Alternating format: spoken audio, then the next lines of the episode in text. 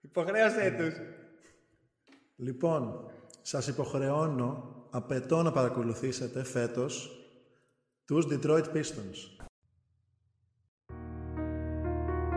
Jordan, open, Chicago with the lead. For Durant. Oh, Wade, what a play! Rose trying to get open, fires away. Bang! It's over. The Bulls win. James for the win. It's gone. LeBron James at the buzzer. Curry gets it, fakes, fires three-pointer. Bang! Καλησπέρα σε όλους και καλώς ήρθατε στο NBA podcast του Hack and Roll. Καλώς ήρθατε στο Around the League. Είμαι ο Μάνος, μαζί μου είναι ο συμπαρουσιαστής το ίμιση του Hack and Roll, ο Βασίλης. Καλησπέρα. Και έχουμε τον προφεσόρ σήμερα μαζί μας, Φίλιππος. Καλησπέρα στην παρέα. Συγγνώμη, τώρα θα διακόψω έτσι απότομα και θα πω, έτσι πως λες το Φίλιππο προφεσόρ. Δηλαδή αυτή την εβδομάδα το Φίλιππο μπορούμε να το πούμε και αταμάν. Ε, να, να ξεκαθαριστεί. είχε ακουστεί λίγο προφεσόρ και εκεί πέρα μέσα από κάποιους. Μπράβο. Να ξεκαθαριστεί λοιπόν ότι δεν το κλέψαμε εμείς, ο Κώστας Λούκας το έκλειψε από εμάς, τον προφεσόρ. Καλά, αυτό, αυτό είναι ξεκάθαρο. Εντάξει, όχι, γιατί ξέρεις τι γίνεται, όταν είναι κάποιος πιο, λίγο πιο γνωστός, λίγο, ε, καμιά φορά νομίζουν ότι το έκλειψες εσύ. Τα- τα- Επειδή είναι λίγο πιο γνωστός μόνο, δεν πιστεύω ότι θα υπάρχει θέμα. αυτό, αυτό. Λοιπόν, Εγώ θα πω ότι ο Κώστας Λούκας ακούει hack and roll και το αφήνω εδώ. Λες. Και να το... Γιατί ε, όχι. δεν, δεν ακού... Πιστεύω, αν άκουγε δεν θα το έκλεβε. Ωραία, να μιλήσουμε λίγο σοβαρά, γιατί ένα ωραίο NBA podcast πρέπει να ξεκινάει με τον Κώστας Λούκα. ε, πιστεύω ότι ο Κώστας Λούκας δεν ακούει τίποτα λιγότερο από σκέτο ελαφρολαϊκό. Μμμ. Το- Δεν πολύ δεν θα μπορούσα να πιθανό. συμφωνήσω περισσότερο. Το, το Spotify rap του να είναι πέντε ίδια Πιστεύω ότι το πράγματα. Spotify rap του μπορεί να είναι, ρε παιδί μου, Λένα Ζευγαρά, Ιουλία Νομόπουλο. Καλυμάνη, Α, οκ. στα λίγο πιο ποιοτικά να είναι ο Γονίδης, ας πούμε. Κάπως έτσι το φαντάζομαι. Ωραία, θα τον ρωτήσουμε κάποια στιγμή. Στο, ε, τώρα το έκανα στόχος ζωής να ρωτήσει τον Κώστας Λούκα Ωραία. να ακούει, λέει ένα ζευγαρά. λοιπόν, και αφού ξεκινήσαμε έτσι για NBA, ε, σήμερα έχουμε ένα ιδιαίτερο κόνσεπτ. Γιατί δεν έχουμε κόνσεπτ. Δηλαδή, είπαμε ότι θα ανοίξουμε απλά τα μικρόφωνα και θα κάνουμε τη συζήτηση που θα κάναμε εμείς οι τρεις αν απλώς μπαίναμε ένα call. Το οποίο ενέχει ένα κίνδυνο να βγει 800 ώρες. Γιατί κάπου τόσο διαρκούν τα call μας, αλλά θα δούμε. θα το αφήσουμε. Θα προσπαθήσουμε να είμαστε compact για το κοινό μας. Και κάτι τι σημαίνει compact; Ε, ρε παιδί μου, να μην βγει τετράωρο. Ε, Παιδιά, ναι, άγνωστη δεν θέλω να λέξη. περιορίζεστε. Δεν θέλω να περιορίζεστε. Τώρα έχουμε, είναι η πρώτη φορά που δεν έχουμε σκαλέτα. Είναι το όνειρό σας Οκ. αυτό. Αφεθείτε Ισχύει, ελεύθεροι. Οπότε αυτό κυριολεκτικά δεν έχουμε τίποτα, αλλά λόγο. έχουμε κάτι που έχω υποσχεθεί στο κοινό δύο εβδομάδες και δεν μου έχει κάτσει. ρε. Θέλω να μιλήσουμε για Mavericks. Ε, κανονικά θα είχαμε καλεσμένο εκτός της οικογένειας του Hack and Roll, αλλά υπάρχουν και οι ατυχίες και εντάξει είναι σήμερα για σημαντικό σκοπό, αλλά εμείς θα μιλήσουμε για Mavericks αναγκαστικά. Σας υποχρεώνω να μιλήσετε για Mavericks. Αλλά πρώτα Θυμάσαι θα, τι σου είχα πει. Τόσο στο προηγούμενο επεισόδιο θυμάσαι τι σου είχα πει; ότι θα ότι- χάσουν, θα αρχίσουν να Ότι χάνουν όταν και... πάμε να μιλήσουμε για Mavs, θα έχουν κάνει σερή με ήττες. Ξεκάθαρα. Ε, Μία πρόβλεψη πέτυχες κι εσύ και ήταν. Ναι. Έσπασε τουλάχιστον το, τη συνήθεια του hack and roll. Σήμερα λοιπόν έχουμε segment επικαιρότητας από το Φίλιππο όμως. Εγώ αρνούμαι να μιλήσω για επικαιρότητα. Οπότε, Φίλιππε, πάρ το πάνω σου. Μίλα Ωραία, για ό,τι ωραία. θες πραγματικά. Μίλα για το Scotty OK. Barnes. Scotty Barnes. Ναι, ο Scotty Barnes τραυματίστηκε χθες. Από ό,τι είδα περνά στο χέρι του ή κάποιο δάχτυλο στο, στο χέρι, whatever. Ε, είχαμε κι άλλο ένα τραυματισμό του Westbrook. Ε, αλλά ο πιο σημαντικός τραυματισμός που εδώ σταματάει το injury report είναι αυτός ο Trey Young ο οποίος ε, έκανε χειρουργείο στον αγώνα ή στον νόμο. Είμαι λίγο αδιάβαστος, αν μπορείτε να μου βοηθήσετε. Αυτό δεν το θυμάμαι ακριβώς. Πάντως θα μείνει Να σου πω εκτός την αλήθεια, για ούτε εγώ. 5 με 6 εβδομάδες. Είδες, πολύ διαβασμένος ο Φίλιππος. Ε, είμαστε Ε, εδώ πέρα έτοιμοι. να, να σου πω κάτι ρε εσύ. Ε, Ναι. Πάνω στον Trey Young. Ο Trey Young, σε περίπτωση που δεν το ξέρετε, τον έχουμε εγώ και ο Μάνος στην ομάδα του, του Hack and Roll που διαχειριζόμαστε, ωραία. Στην, ε, Ε, βέβαια. σε μια λίγα που παίζουμε. Δεν γινόταν αυτός ο παίκτης να βγάλει υγιή χρονιά, υγιή σεζόν. Ήταν, Μμμ. νομίζω, ήδη άργησε. Καταδικασμένος. Ήταν Καταδικασμένος. καταραμένος. Το καλύτερο είναι ότι τον έχω και στην ομάδα, στη λίγα του Hack and Roll, που είναι η προσωπική Ναι. μου ομάδα. Και έχω και τον Embiid εκεί. Ναι, ναι, Ωραίο. ναι, ναι. Κα- Είναι, Καλό. γενικά, μου έχει πάει πολύ καλά η χρονιά Πώς φέτος. τη λένε την ομάδα, την κοινή που έχετε, Γκαντεμό Σαβρέ. Πώς τη λένε την ομάδα; Ε, θα έπρεπε. Ε, ε, το, το, τη λένε Ξέρεις ο πώς λέγεται αδελφός όμως. Καϊρή. Ε, ο- Λέγεται ο αδελφός Καϊρή και σήμερα θα μιλήσουμε και για τον αδελφό Καϊρή. Ωραία. Ισχύει, ισχύει. Ήταν καλή πάσα. Δεν συ- Συνέχισε, πες μας ρε φίλε, δεν μας νοιάζουν αυτά τώρα για τραυματισμούς. Εντάξει, όλες αυτές οι ομάδες είναι για μένα...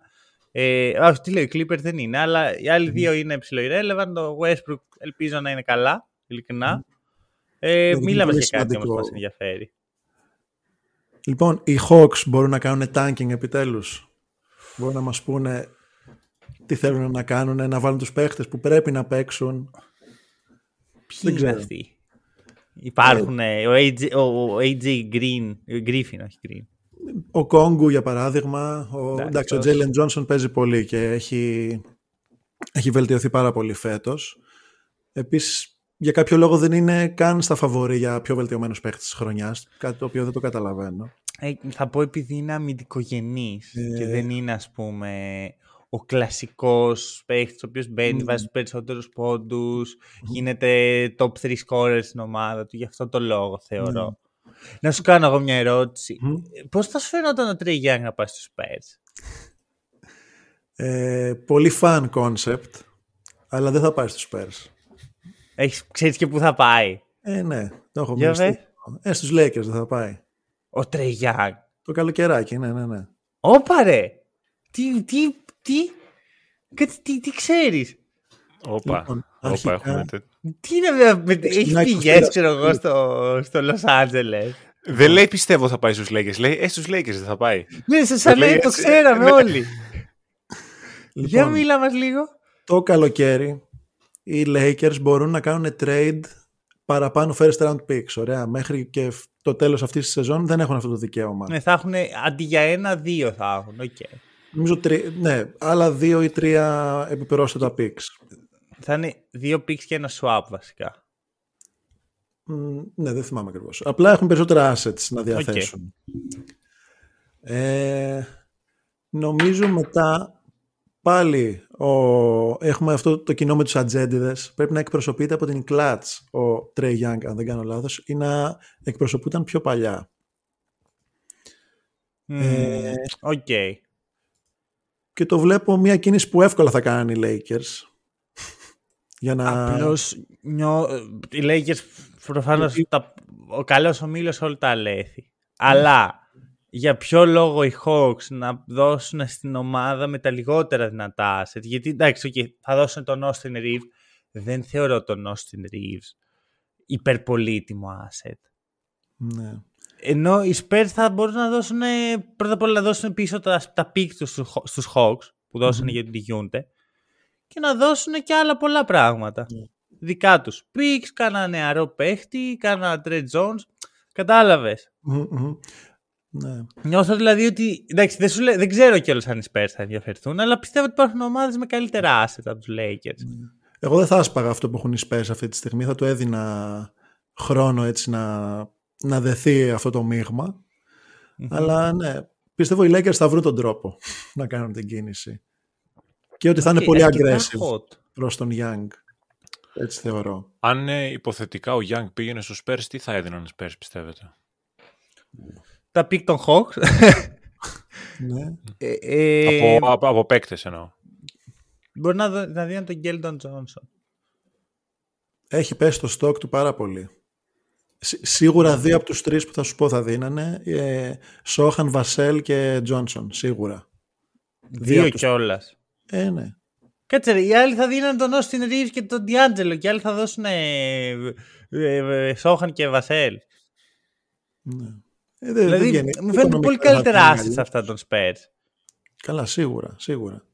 Απλά σου λέω ότι μπορεί να βρουν τον τρόπο τους οι Lakers να το κάνουν. Θα πιέσουν και καταστάσεις. Ξέρω εγώ. Ή... Ναι. Κάτσε να δω. Ε, με, από ποιον εκπροσωπείται ο Young; Αν και από ό,τι θυμάμαι, ναι. Μ, ναι, από το Rich Paul εκ, εκπροσωπείται.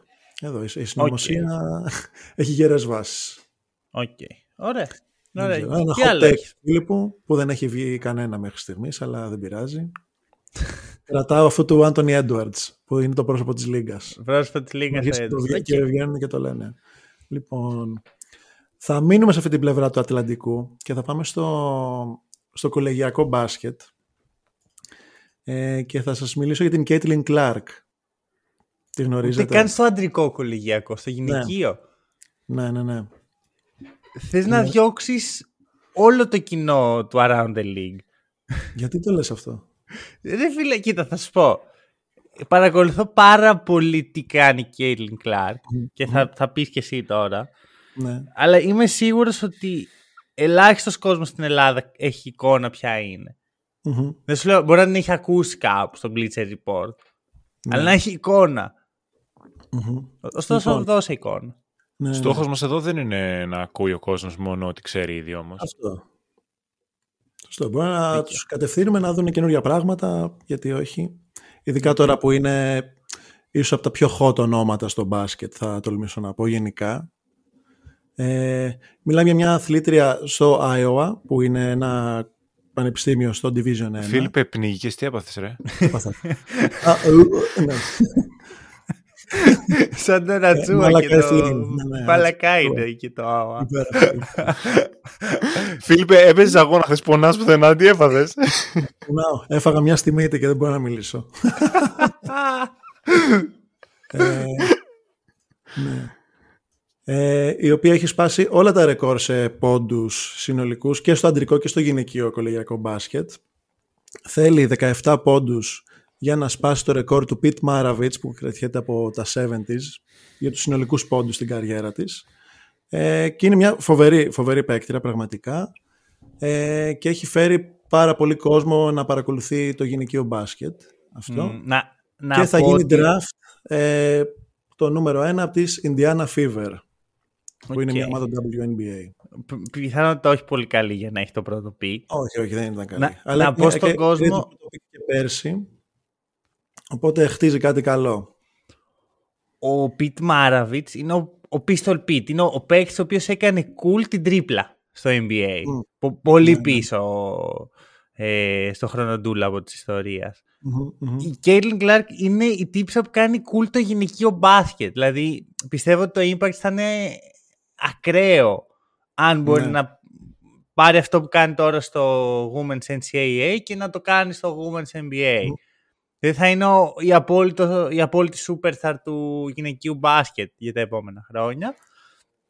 Και είναι και πολύ εντυπωσιακή να την δεις. Είναι όντως να βλέπεις το, τον Γκάρι να σουτάρει. Ναι, ναι.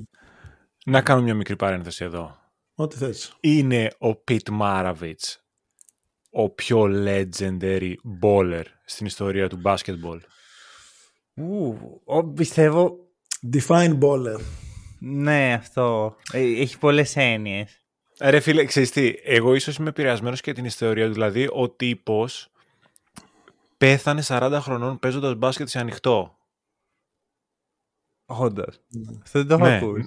νομίζω ότι αυτό είναι το story του Pete Maravich, αν δεν κάνω λάθος. Ε, Δεν ξέρω. Κοίτα, θα σου πω.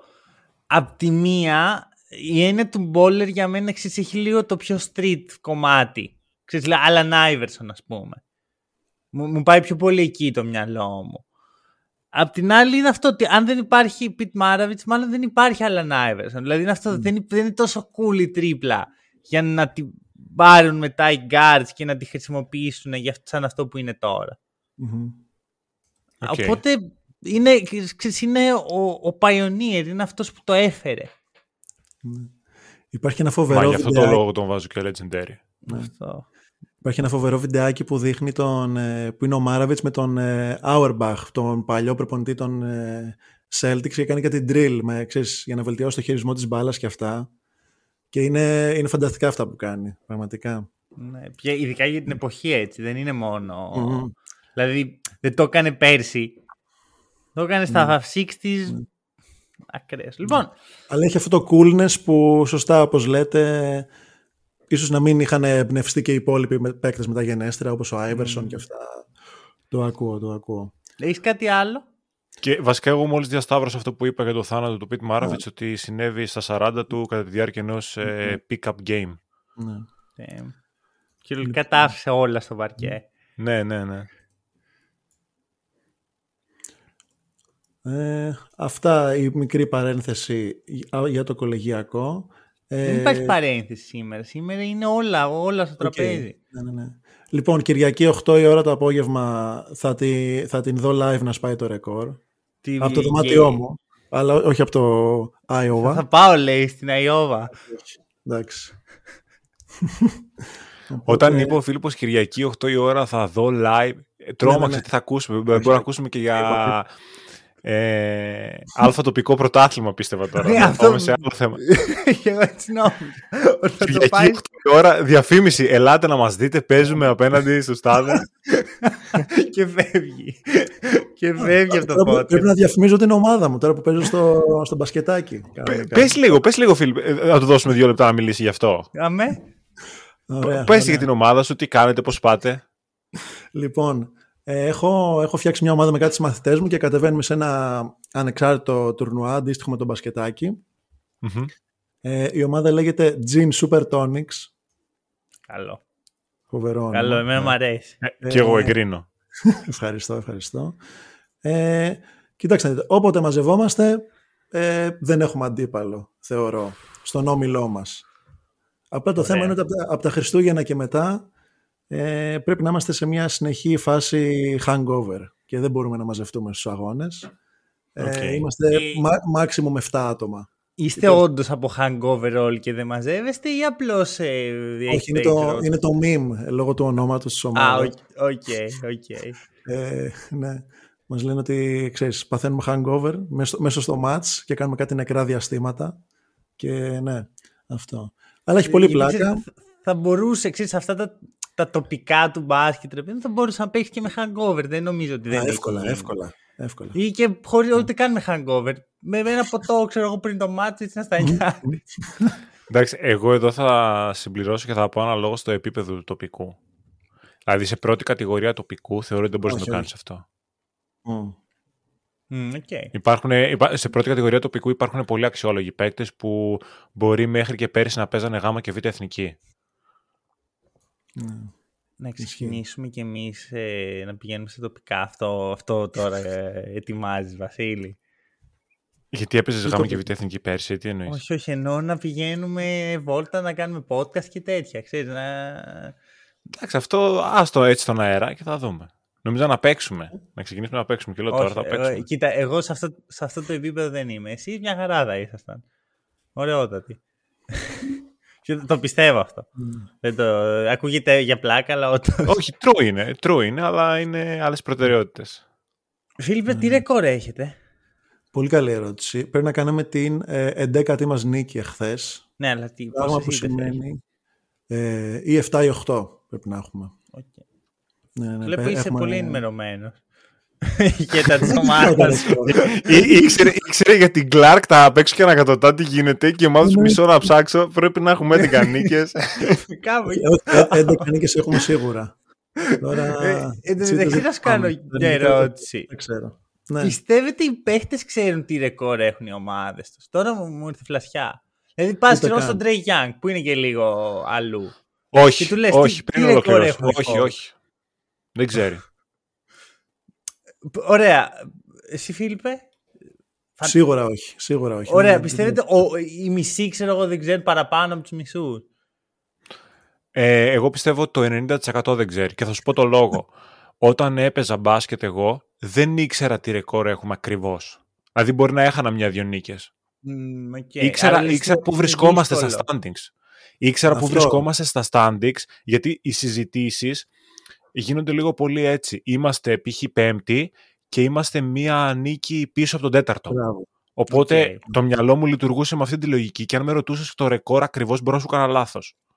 Κατάλαβα. Άρα να μην. φαντάζομαι τώρα τα αποδητήρια των Wizards, ρε παιδί μου. Είμαστε τελευταίοι. Μισή νίκη πίσω από τον πρώτο τελευταίο.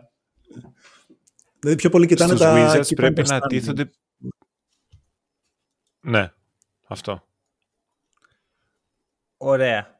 Λοιπόν, Λοιπόν, μια και παιδιά. είπαμε για Wizards, είδατε το, ο Κούσμα που είχε κάνει ένα tweet, νομίζω κάπου το Δεκέμβρη, που έκραζε... Εκεί, εκεί θα σας πήγαινα. Ωραία, να ωραία, ξέρετε, πάρ' το, πάρ' το, εκεί. Μάνο. Εκεί θα σας πήγαινα. Washington Wizards. Έχουμε και λέμε. Ξεκινάμε τη χρονιά. πε- Κάνουν το μεγάλο blockbuster trade και παίρνουν τον αγαπημένο παίχτη του Hack and Roll. Πιστεύω ότι και εγώ και ο Βασίλης τον έχουμε πολύ ψηλά στους παίχτες που, με τους οποίους κάνουμε αστεία. Jordan Poole λοιπόν. Και λέμε εδώ πέρα νέα εποχή των Wizards και τα σχετικά. Ξεκινάνε σχετικά καλά. Τι εννοώ σχετικά καλά; Σε σχέση με το roster, πήγαν, πήγαιναν καλά. Δηλαδή, με- εμένα με είχαν εντυπωσιάσει τότε. Έχουμε φτάσει, έχουν κάνει το απίθανο winning, ε, losing streak οι Pistons. Κάνει ο Κούσμα ένα tweet. Ε, At this point, don't be that team. Έτσι, έτσι έγραψε ο Κάιλο Κούσμα. Και εμείς κάνουμε και ολόκληρο επεισόδιο, ρε παιδί μου, για να πούμε τι κακό franchise που είναι η Pistons. Πόσο κακό franchise τα τελευταία πέντε χρόνια, ας πούμε, πόσο δύσκολα είναι τα πράγματα. Και τώρα βλέπω πίσω και λέω, ρε φίλε, είμαστε άδικοι με τους Pistons. Γιατί τουλάχιστον δεν έχουν αυτούς τους παίχτες. Δηλαδή, α- α- άσχε- άσχετα ποιος θα κερδίσει σε αυτό το battle της κακομοιριάς. Τουλάχιστον δεν έχουμε, ρε, δεν έχουν τον Bull και τον Kuzma. Αυτό είναι το χειρότερο σενάριο. Σκέψου να πηγαίνεις κάθε μέρα να έχεις διαρκεία στους Wizards και να βλέπεις αυτά τα πράγματα. Ε, εντάξει, νομίζω ότι οι Wizards είναι κυριολεκτικά θείασος. αυτό. Ε, Πολύ περιοδεύουν θείασος. δηλαδή, κατα- και είναι και οι προσωπικότητες που έχουν. Δηλαδή, ο Τζόρταν που ε, έχει και αυτή την εμφάνιση που είναι λίγο έτσι όπως κοιτάει με το μουστακάκι του στα χαμένα που νομίζει ότι είναι ο Τζόρταν ο κανονικός μερικές φορές, ο Κούσμα από την άλλη που έχει το βαμμένο το μαλλί που θα χάνουν 40 πόντους στον εθνιδιασμό, θα καρφώσει και θα πανηγυρίζει, ξέρω εγώ, και θα κάνει taunting στον αντίπαλό του ναι. και ρεμπρό χάνει 40. Κούλα ρε. Ναι, είναι λίγο. Είναι, είναι θείασος κανονικός. Δηλαδή, αν ε, βγάλουμε εντελώς από τη συζήτηση τον Αύδιγια και τον Τάιους Jones και τον Ναι, Τάιους ναι, Jones. ναι. Εγώ θα, θα μπορούσα να σου βάλω και άλλους παίχτε σε αυτή τη συζήτηση. Α πούμε, ο Κόρη Κίσπερ δεν είναι κακός παίχτη. Μπράβο, και εγώ αυτόν ήθελα. Ήθελα να τον πω και εγώ τον. Ισχύει, σωστό. σωστό κακός τον ξέχασα. Σωστό και ο Κίσπερτ μέσα. Αλλά κάπως. Εν τω μεταξύ, κάποια στιγμή οι Wizards απέλησαν τον προπονητή τους και τον έστειλαν στο front office μέσα στη χρονιά. Ναι. Γιατί αυτό ήταν το πρόβλημα, ρε παιδί μου. τον Wizard. Και δεν καταλαβαίνω τι γίνεται ακριβώς. Εντάξει, είναι λίγο αστείο που οι Pistons πληρώνουν ένα από τα πιο ακριβά συμβόλαια προπονητή για να βλέπουμε αυτό. Αλλά οι Wizards και κατάφεραν να, να τους ξεπεράσουν. Κατάφεραν να πάνε τελευταίοι. Ναι. Δίνω άπειρο respect στους Wizards γι' αυτό. Λοιπόν. Θε- θέλει μεγάλη προσπάθεια. Να πω κάτι. Ο περιοδεύων θείασος κρατάει περισσότερα χρόνια. Από τη στιγμή Από- που έχει δοθεί no trade clause στον Bradley Bill. Ισχύει, ναι, ξεκάθαρα. Εντάξει, που βέβαια αυτό, Βάλαν χειροπέδες μόνοι τους, στον εαυτό τους οι Wizards. Δηλαδή, μισό να σου πω κάτι. οκ. Ψηλό όλοι οι παίχτες αυτού του επίπεδου έχουν no trade clause. Δηλαδή, Όχι, φίλε δεν μου, υπάρχει Ε, all-star παίχτης που τον στέλνεις όπου θες εσύ. Εύκολα. Άλλο αυτό και άλλο να μπορεί να, να κάνει βέτο. Ναι, Καταλαβες. Είναι- είναι ένα επίπεδο πιο Εγώ πέρα, θυμάμαι λες. Δύο-τρεις παίχτες που είχαν no trade clause. Ο ένας ήταν ο Bryant και ο άλλος ήταν ο Νοβίτσκι. Για να Ναι. καταλάβουμε. Τι Όχι, γλύφη. υπά- υπάρχουν Πρέπει κι να άλλοι. ξέρεις, και ο Καρμέλο είχε στους Knicks. Μμ. Δηλαδή υπάρχουν ε, καμιά δεκαριά στην ιστορία του NBA. ναι, θεωρώ ότι ο Bradley Bill είναι πιο κάτω και από τα ονόματα που ακούστηκαν. Ε, Όχι ρε, σε αυτό το επίπεδο είναι ο Bradley Bill. το top 4 με μένα είναι Νοβίτσκι, Μπράιαν, Καρμέλο και, και Bradley. Bill. και είναι, πρέπει λίγο να καταλαβαίνουν και οι ομάδες το μέγεθος του franchise τους μερικές φορές. Εν, τι εννοείς, ότι είναι πιο μικρή και από τον Bill ας πούμε. Ε, θα μπορούσε υπό προποθέσει. Δηλαδή, αυτή τη στιγμή εδώ που έχουν φτάσει, μάλλον είναι πιο μικρή από τον Bill. Σαν μέγεθος. Ωραία, ωραία. Ξέρεις κάτι, θα σου πω. Εγώ γενικά θα ήθελα όσο αποκλείονται οι ομάδες να αρχίσουμε να τις συζητάμε στο Around the League. Και εντάξει, οι Wizards και οι Pistons νομίζω είναι δύο ομάδες που μπορούμε να τις θεωρήσουμε αποκλεισμένε. Τι εννοείς όσο αποκλείονται. Είναι τόσο κακή που εσύ εφήβρε αποκλεισμό στο NBA που δεν υπάρχει αποκλεισμός; Ενώ από τη χρονιά, από τα play, ρε Στο regular season δεν υπάρχει αποκλεισμός. Αποκλείστηκαν οι Wizards. Μόνοι τους. Βλέκα, βλέκα, σκέψτε το λίγο. Κάθε φορά που μια ομάδα έμενε εκτός play-in, να σταματάει να παίζει παιχνίδια. Οι, οι Wizards αποκλείστηκαν από το basketball γενικά, μόνοι τους. Α, επίσης ε, έβλεπα ένα ωραίο του Ρο Πέρεθ που έλεγε το εξής. Αν οι Wizards αυτή τη στιγμή έχουν 14 είτε σερί. Ωραία. Φέτος πιο νωρίς τη χρονιά οι Pistons είχαν 28. Φτάσαν τις 28. Αν οι Wizards συνεχίσουν το losing streak και φτάσουν τις 27 ήττες, το 28ο παιχνίδι είναι με τους Detroit Pistons. Παιδιά, Πρέπει να γίνει αυτό. Σκέψου λίγο να είναι κατάμεστο το γήπεδο και ναι. να οι viewers ξέρω εγώ να εκτοξευτούν σε αυτό το παιχνίδι μόνο και μόνο γιατί διακυβεύεται αυτό. Εννοείται ότι θα γίνει αυτό. Τι εννοείς, δεν θυμάσαι εσύ; Παιδιά, είχε γίνει μέσα στη χρονιά. Αυτό. Που παίζαν με τους Celtics και ήταν από τα πιο ε, εμπορικά παιχνίδια που έχουμε δει ποτέ στο NBA. Με τους Celtics ήταν για το ρεκόρ. Για να σπάσουν το ρεκόρ του losing streak. Για να το ισοφαρίσουν. Για να το ισοφαρίσουν. Α, θα, θα πηγαίναν στα 29. Αν Όχι, θα πηγαίναν στα 28. Okay. Η μπορεί και στα 20. Δεν θυμάμαι τότε. Είναι, έχει καιρός. Είναι σαν να ήταν πρόπερση αυτό πλέον στο μυαλό μου με τη πάει σεζόν. Ναι. Οκ. okay. Τι πρέπει να κάνουν οι Wizards του χρόνου και το καλοκαίρι; Ε, να συνεχίσουν αυτό που κάνανε βασικά φέτος. Τι είναι. να μας διασκεδάζουν. να μας διασκεδάζουν και να, να παίρνουν picks. Δεν μπορούν να κάνουν κάτι καλύτερο. Ρε, να σου πω κάτι. Έχουν δώσει όλα τους τα picks. Μισό. Αυτά συμφωνούσα. Οι αν... έχουν, χάνουν την αξία τους όσο περνάει ο καιρός. Ναι. Ωραία. Θα Πρέπει συμφωνούσα. να, να κάνουν sell high όσο, όσο πιο γρήγορα γίνεται τους πιο καλούς τους δημοφιλείς παίκτες. Ε, Ποιοι είναι αυτοί; Ε, ο Αύντιγια, ο Κίσπερ, το Κούσμα. Τελεία. Ε, ξέρεις ποιο είναι το θέμα όμως; Έτσι όπως τους μεταχειρίζονται όλους αυτούς. Θα ναι. πάρουν ψίχουλα. Δηλαδή ο Αύντιγια, για μένα το επίπεδο του παίκτη θα μπορούσε να είναι δύο first round. Ε, δύο first round και ένας ανερχόμενος, ξέρω εγώ, αλλά όχι proven. Τώρα, αυτό, αυτό το θεωρείς χαμηλό; Ή αυτό θα περίμενες να. Αυτό θα Όχι, περίμενε. θα περίμενε. Α, οκ, okay, και εγώ. Αυτό, στο ίδιο, αυτό θα περίμενε. Έτσι όπως τον μεταχειρίζονται που δεν του δίνουν την μπάλα και δεν τον χρησιμοποιούν, θα πάει ξέρω για ένα first round ή και για δύο second round. Δηλαδή είναι αυτό το θέμα με τους Wizards. Δεν έχουν βρει κανένα τρόπο να αξιοποιήσουν τα ελάχιστα καλά πράγματα που έχουν. Έχουν ένα παίχτη, ο οποίος στο κολέγιο έδειξε τρομερή βελτίωση στη δεύτερη χρονιά του και έγινε draft, τον Johnny Davis. Και έχω ξεχάσει Πώς είναι να παίζει ο Τζόνι Ντέιβις. Εντάξει. Ε, και αυτός είναι, είναι αρκετά κακός, η αλήθεια είναι.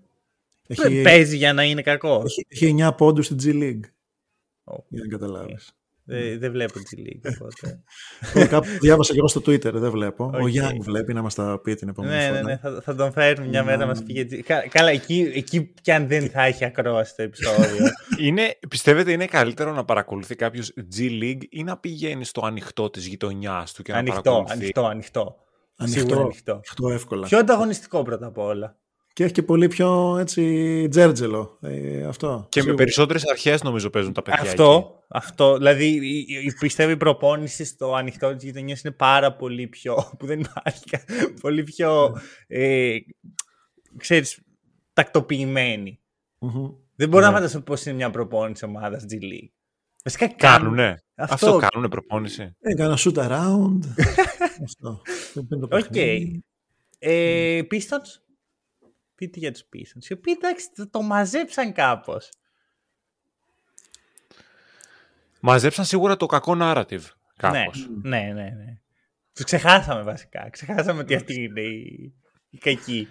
Απλά ξέρεις ποιο είναι το θέμα. Ο έτσι δεν γίνεται όταν ο άλλος φτάνει το peak του. Δηλαδή και με τον πρωταθλητή. στο NBA, μετά θα σταματήσει να τον συζητάς για λίγο, θα, θα κουράσει. Νομίζω ότι οι Pistons το τερματίσανε και λες ρε φίλε ότι εντάξει, respect, γρα... μείνατε στην ιστορία, τώρα κουράστηκα. Εκτός αν ε, κάνετε το repeat, ας πούμε. Ναι, ναι, ναι. Έχουμε Εκεί θα ξανασχοληθούμε. Αυτό, αυτό. Ότι είναι ο απόπατος, οπότε ναι. Ε, το ακούω. Αυτό, ε, δεν μπορώ να πω κάτι σε αυτό. Να, εγώ έχω να πω κάτι όμως για τους Pistons. Αδυναμία Σιμώνα Φοντέκιο. Ε, ναι. Προ, προσπα... Παίζει εκεί, μπαίνει, κάνει. Τον, τον, κακο, τον mm. κακομεταχειρίζονται ρε εσύ όμως. Ε, καλά, τι περίμενες. Και ξέρεις ποιο είναι το κακό, ότι δεν είναι ότι ο Φοντέκιο είναι στα 23 για να πεις ότι okay, σε δύο χρόνια που οι Pistons θα είναι στα play-in, αν είναι. Ο Φοντέκιο είναι τώρα, μπαίνει στο prime του. Αυτό θα έπρεπε να είναι σε μια κανονική ομάδα, να παίζει κάποια λεπτά. Μη με, με στεναχωρεί λίγο ο Φοντέκιο. Απ' την άλλη το, το δίνω και με ίστο respect. Τον έβλεπα στους Bucks. Τον έβλεπα στους Bucks του Φοντέκιο. Εύκολα. Εύκολα. Αυτό θα γίνει η running meme για το Randall League. Άλλο καλό έχεις. Μα γι' αυτό το λέω. Τον έβλεπα στους Bucks. Αντί για τον Καλινάρη π.χ. Πώς πήραμε τον Καλινάρη, να έχουμε και έναν Ιταλό πάλι. Ναι, εγώ, σωστά. ε, εγώ το ακούω αυτό. Εγώ το ακούω. 3D, γιατί κάτσε ρε φίλε, όχι σοβαρά τώρα. Όχι, και εγώ σοβαρά τον έβλεπα στους ε, Bucks αυτόν. Φίλιππε, Άνετα, Pistons? άνετα στέκεται σε ομάδα play-off. Μην πω και contending ο, Φωτε, ο Φοντέκιο. Δηλαδή είναι πολύ χρήσιμος παίκτης. Οκ. Εσύ τι θα κάνεις με τους Pistons έτσι όπως είναι τώρα τα πράγματα; Έκανα; Τι να κάνω; Πραγματικά. τι να κάνω, λέει. Δηλαδή, ε, άλλη μια ομάδα που έχει βάλει χειροπέδες στον εαυτό της. Δηλαδή έχει το Monty Williams που υπέγραψε το ένα από τα ακριβότερα συμβόλαια για προπονητή και έχει κάτσει, έχει στρογγυλοκάτσει εκεί και δεν κάνει τίποτα. Ε, εντάξει, έχει στρογγυλοκάτσει και εσύ κάτσε λίγο. Μην τον κάνεις έτσι τώρα. Ε, τι, τι, δεν ψέματα. τον βλέπεις πόσο πολύ... Να σου πω κάτι. Αυτό που έλαχε στο Monty Williams, το να υπογράψει τέτοιο συμβόλαιο, είναι τόσο μαγικό για εκείνον, που πιστεύω ότι αν σήμερα τον ρωτήσουμε θα προτιμούσες να έχεις πάρει αυτό το συμβόλαιο που πήρες Ναι. ή αν θα το αντάλλαζες με το δαχτυλίδι του 2021, δεν ξέρω αν θα το αντάλλαζες με το δαχτυλίδι. Α, συμφωνώ. Κοίτα, για μένα αν ισχύει αυτό, πρέπει να... Ο Μόντι Williams είναι επίσημα, ξέρεις, προπονητής που δεν θες σε καμία ομάδα. Γιατί ε, το να έχεις τόσα πολλά λεφτά για να κάνεις τόσο λίγα, πρέπει, πρέπει να είναι μεγάλη κατάρα, θεωρώ εγώ. Δηλαδή, από τη μία, οκ, έχεις πολλά λεφτά και κάνεις λίγα πράγματα. Από την άλλη, δεν έχεις κανένα κίνητρο στη ζωή σου. Τα έχεις όλα λυμένα οικονομικά και κανένα στόχο. Ναι. Μπορεί να είναι money driven όμως. Μπορεί. Υπάρχουν και Μπορεί αυτοί. ξέρεις, να, να, να τα παίρνει και μετά να τα επενδύει, ας πούμε, για να βγάλει, να γίνει ο Warren Buffett. να πάει και, και να τα επενδύει αγοράζοντας μετοχές στους Detroit Pistons. Φαντάζεσαι. Ναι, αλλά αυτό είναι καταστροφή. Κουβά, κουβά πάει. Ναι. Ναι, αυτό, δηλαδή μετά θα, πρέπει, μετά θα αποκτήσει κίνητρο να είναι προπονητής. Οπότε δεν, δεν νομίζω να το κάνει έτσι. Όχι, Θα έχεις επενδύσει- δίκιο σε αυτό. Θα επενδύσει Έχεις στου δίκιο. αντιπάλου στον πίσω. Θα παίζει τύχημα. Α, ναι, γιατί αυτό μπορεί να το ελέγξει. Ακριβώς. ακριβώς, ακριβώς. Λοιπόν, ωραία, να σου πω το εξής για Pistons. Ε, Δεν έχω καταλάβει αν ο Αουσάρ Τόμσον έχει θέση σε κάποια κανονική ομάδα. Με την έννοια ότι μπήκε, τον βλέπεις στο παρκέ, αμυντικά είναι καλός. Όχι απλά καλός, για rookie είναι εξαιρετικός. Αλλά τώρα που ξαναμπήκε στο rotation, καλά, παίζει αρκετά, καταλαβαίνω γιατί έχασε κάποια στιγμή αυτή τη θέση του. Γιατί κάποια στιγμή οι Pistons θέλαν νίκες για να αλλάξουν το narrative που λέγαμε πριν. Και ο Ασάρ επιθετικά είναι να πω κόνος, να πω κακός, να πω α, άφαντος, να πω χτίστης, είναι όλα αυτά. Ναι. Οπότε δεν ξέρω. Είναι, σ- μοιάζει λίγο με τις περιπτώσεις παιχτών που επιθετικά δίνουν κάτι, αλλά αμυντικά. Τι, θυμί, βασικά ξέρεις ποιον μου θυμίζει λίγο τον Άντρε Ρόμπερτσον Βαρύ. που έπαιζε στο Thunder και επιθετικά δεν έκανε τίποτα. Το ανάποδο είπες. Είπες ότι επιθετικά δηλαδή δεν δίνει τίποτα, όχι αμυντικά. Ναι, ναι, ναι. Μπράβο, μπράβο. Οκ. Οκ, και εγώ αυτό άκουσα. Ε, Κοίτα, Ε, Ε, Ναι, για πες, Φίλιππε. Ωραία, Βασίλη. Ένα καλό στοιχείο του, του Thompson και των δύο Thompson είναι η δημιουργία. Δεν σου λέω ότι είναι elite σε αυτό το κομμάτι, αλλά δεν μπορεί να το αναδείξει ιδιαίτερα. Ούτε ο ένας ούτε ο άλλος στις ομάδες που βρίσκονται. Μ, Γιατί υπάρχει, νομίζω υπάρχει ότι ο Cunningham, ο Αβέν- Ivy από τη μία και μετά είναι ο Van Vliet, ο Τζέλεν Ναι. Γκριν, που παίρνουν περισσότερο τις μπάλες και αυτά και δεν μπορεί να αναδειχθεί έτσι το ένα από τα καλά του στοιχεία τα επιθετικά που είναι η δημιουργία. Αυτό. Ναι. Νιώ- Νιώθω ότι ο Έιμεν είναι καλύτερος σε αυτό από τον Αουσάρα. Ο Αουσάρα υποτίθεται ότι ήταν ε, defensive anchor και Οκ. όντως είναι. Αλλά άμα δεν δίνεις τίποτα από την άλλη πλευρά πέρα από transition plays που οκ, αυτό το δίνεις σχεδόν Πάει κάθε και στα παίχτης. επιθετικά θέση. rebound full που είναι αρκετά χρήσιμο στοιχείο, αλλά ναι, δεν έχει.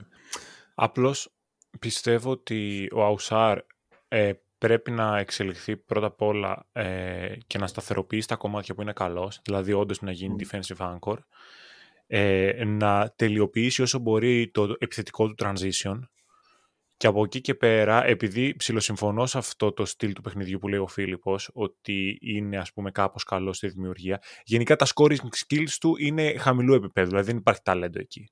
Τουλάχιστον αυτό βλέπω εγώ. Οπότε δεν έχει νόημα να πεις ότι πάω να δουλέψω πολύ πάνω σε αυτό, να τα φτιάξω στο, σε υπερθετικό βαθμό. Μπορεί να γίνει κατά κάποιο τρόπο ένας point forward, αν μπορούμε να τον φανταστούμε κάπως έτσι, με μια ομάδα που μπορεί να δημιουργήσουμε καλό spacing γύρω του, να έχει αυτόν τον ρόλο στην επίθεση, να τρέχει καλά στο επιθετικό transition και να είναι και defensive anchor. Νομίζω ότι έτσι θα είναι πολύ χρήσιμος παίκτης. Ναι. Ναι, ναι, Ναι. όχι, εγώ το, το ακούω έτσι όπως το λες. Ξέρεις τι γίνεται, βλέπεις πολλούς παίκτες οι οποίοι στην άμυνα δεν δίνουν τίποτα, αλλά είναι καλή επιθετικά, π.χ. η Malik Beasley και παίζουν. Οπότε Ναι. ξέρεις, αν λίγο, αν είσαι πάρα πολύ καλός αμυντικός, οριακά elite και είσαι και στην, ε, στην επίθεση, κάνεις έστω και δύο πράγματα, κάτι μπορεί να γίνει. Τι θα προτιμούσατε από τα δύο σε ένα παίκτη; Μμ. Να είναι, elite, να είναι καλός αμυντικά και να μην βοηθάει στην επίθεση το ανάποδο. Κοίτα, γενικά νομίζω ότι στο NBA του σήμερα Μμμ. Ε, το να είσαι στην επίθεση εξαφανισμένος πλ- ε, είναι καταστροφικό. Γιατί έτσι όπως είναι οι επιθέσεις πρέπει να μπορείς να κάνεις κάτι. Δηλαδή ε, οι, οι παίκτες έχουν τρομερή ελευθερία, το skill ανεβαίνει.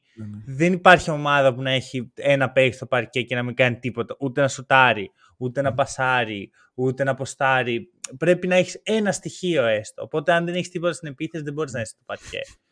Απ' την άλλη, αν είσαι contender και το άλλο είναι Αυτό. σε, σε τιμωρεί πάρα πολύ. Ναι. Εγώ σαν φιλοσοφία θέλω παίκτη, ας πούμε, προτιμώ μάλλον τον παίκτη που ξέρω ότι στην άμυνα μπορεί να μου δώσει κάτι πάρα πολύ καλό και στην επίθεση ε, ας μην κάνει πολλά πράγματα, θα προσπαθήσω να τον κρατήσω κάπως οικονομικό και να εστιάσω κάπου αλλού, αν υποθέσουμε ότι είμαι προπονητής Οκ. και προσπαθώ να χρησιμοποιήσω έναν παίκτη κάπως έτσι.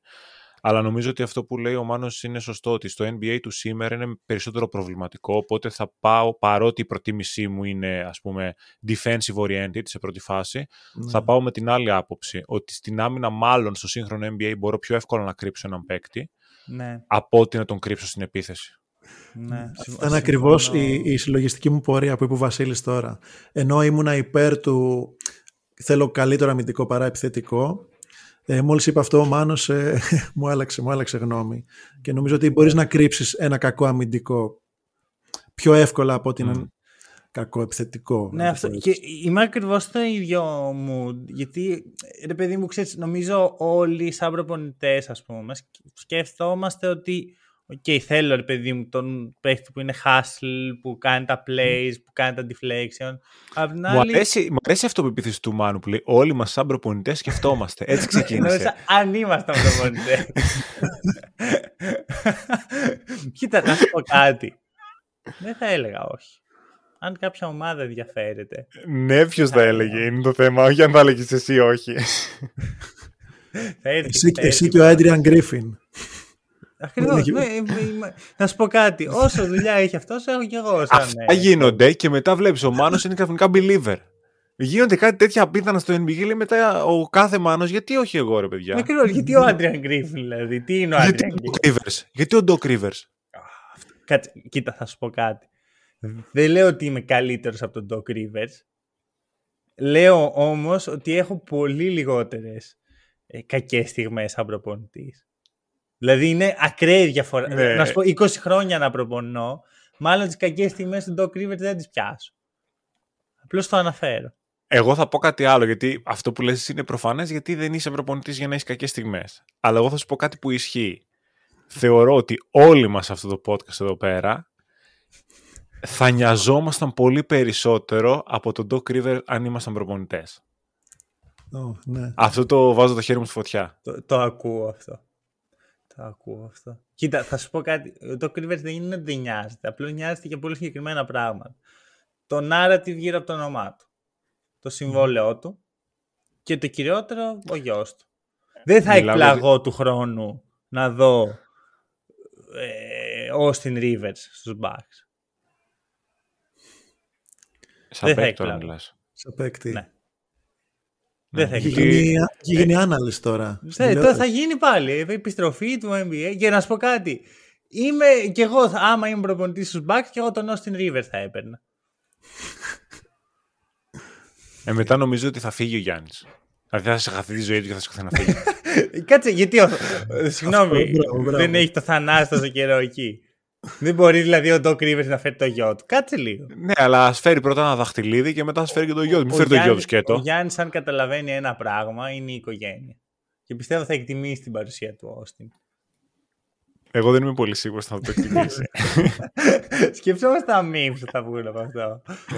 Καλά, οι, οι Bucks είναι, πιστεύετε, ε, φαβοροί για τα περισσότερα memes, ρε παιδί μου, στη φετινή σεζόν. Στα, στο playoff ε, run; Κοίτα, θα πάει μακριά το playoff run. Πρέπει να το ξεκινήσουμε από εκεί. Γιατί για να βγάλεις πολλά memes πρέπει να είσαι και καιρό εκεί. Α κρίνουμε ότι θα ως προς την ποιότητα των memes και όχι ως προς την ποσότητα, γιατί δεν ξέρω πόσο μακριά θα πάνε. ναι, ναι. Ωραία, Μπορούμε να να- πω λίγο κάτι τώρα, μιας και αναφέρουμε τους Bucks. Οχ. Αναγνωρίζουμε ότι υπάρχει μια βελτίωση των Bucks, ελάχιστη, το τελευταίο διάστημα, σε σχέση με τον ε, Έχεις δει οχετό που βλέπαμε. πρόγραμμα των Bucks στο τελευταίο Ναι, ναι. διάστημα. Έχω δει όλα τα παιχνίδια των Bucks, όχι το Ωραία. πρόγραμμα απλώς. Ε, θέλω να σου πω τώρα, εντάξει, το, το match με τους Timberwolves ήταν καλό. Φίλιππε, καλησπέρα. Να μιλήσουμε λίγο για Timberwolves. Ωραία, και μετά, 76ers οι οποίοι αυτόν τον καιρό δεν είναι ομάδα. Charlotte, Charlotte Hornets δύο φορές. Αυτό θα έπρεπε να απαγορεύεται να παίζει με τους Charlotte Hornets δύο φορές και να παίζει δύο εύκολες νίκες. Και μετά παίξαν με την τρομερή ομάδα των Chicago Bulls. Κανονικά, να σου πω λίγο κάτι, συμφωνώ εν μέρει σε αυτό που λες. Όταν παίξανε με τους Hornets ε, και τους κερδίσαν όπως κερδίσανε, κανονικά έπρεπε να πάρουν κατευθείαν και το επόμενο παιχνίδι. Πώς λέμε στο τάβλι, στο πήρα διπλό το παιχνίδι. Ναι, ναι, ναι. Δεν υπάρχει λόγος να ξαναπαίξουμε δεύτερο παιχνίδι. Σε κέρδισε έτσι, το πήρα διπλό, πάμε στο μεθεπόμενο παιχνίδι κατευθείαν. Ωραί- ωραίο θα ήταν αυτό. Ωραίο Θα- concept. είναι σαν μια ιδέα που είχα ακούσει που μου άρεσε πάρα πολύ ότι όταν πάει 3-0 η σειρά στα playoff πρέπει να τελειώνει εκεί. Δηλαδή πρέπει να μας αναγκάζει, εκτός αν προπονητής τη Διαφωνώ. άλλης ομάδας είναι ο Doc Είναι Rivers. το... Αυτό, ακριβώς. Εκεί άστο μας μήπως και δούμε κάτι και χαρούμε. Εκεί άστο λίγο. Πώς, πώς ο Doc Rivers έχει αποκτήσει ε, αυτή τη θέση στο Pantheon του Hack and Roll ήδη; Ισχύει Ε, και- πολύ και γρήγορα το έκανε. κατευθείαν, Κατευθείαν. Πιστε- πιστεύω Φίλε, ο ότι τύπος θα- έχει- Ναι. Θα, θα εξηλαιώσει το όνομά του αν γυρίσει σειρά από 3-1 και την κερδίσει 4-3. Το έχει κάνει ποτέ Λόγος. αυτό. Άμα χάνει Ε, περίμενε, άμα, άμα χάνει από τους ε, Magic 3-1 και το γυρίσει, όχι. αυτό. Ε, Άμα μόνο και χάνει μόνο από που του- χάνει 3-1 από τους Magic. Ναι, ναι, ναι. άμα το κάνει με τους Celtics, σε μεγάλο βαθμό, Σίγουρα. αν με ρωτάς. Συμφωνώ. Βέβαια, να πω κάτι τώρα. Ε, Για μένα ο Doc Rivers ένα από τα χειρότερα πράγματα που έχει είναι η διαχείριση της πίεσης, ρε παιδί μου. Τον βλέπεις ότι όταν του κάνουν δύσκολες ερωτήσεις, ο τύπος κοκκινίζει, ζορίζεται. Θεωρώ πως αν κάποια ομάδα του έχανε 3-1, μπορεί να είχε παραιτηθεί επί τόπου. Γιατί αυτό δεν συμβαίνει συχνά. Συνήθως ο Doc Rivers κερδίζει 3-1. Δηλαδή κάνει κάποια πράγματα σωστά. και μετά χάνει. Οπότε δεν νομίζω. Να σου πω κάτι. Εμένα να ξέρεις αυτό μου κάνει. Δηλαδή αν μου πεις ότι ο Doc Rivers είναι ικανός να φτάσει τις περισσότερες σειρές στο 3-1 να προηγούνται οι Bucks φέτος, εμένα μου κάνει γιατί πιστεύω πολύ στο Γιάννη ότι μπορεί να πάρει ένα μάτς μόνος του, ό,τι και να κάνει ο Doc. Ενδιαφέρον αυτό. Λες ότι ο, Doc, ο Γιάννης θα έχει KG effect στον Doc. Που ο KG, ρε φίλε, και Kevin Garnett, ναι. για μένα Ναι. έχει φτιάξει τα, όλα αυτά τα συμβόλαια του Doc Rivers, θα, θα πρέπει να του δίνει ποσοστό του Garnett.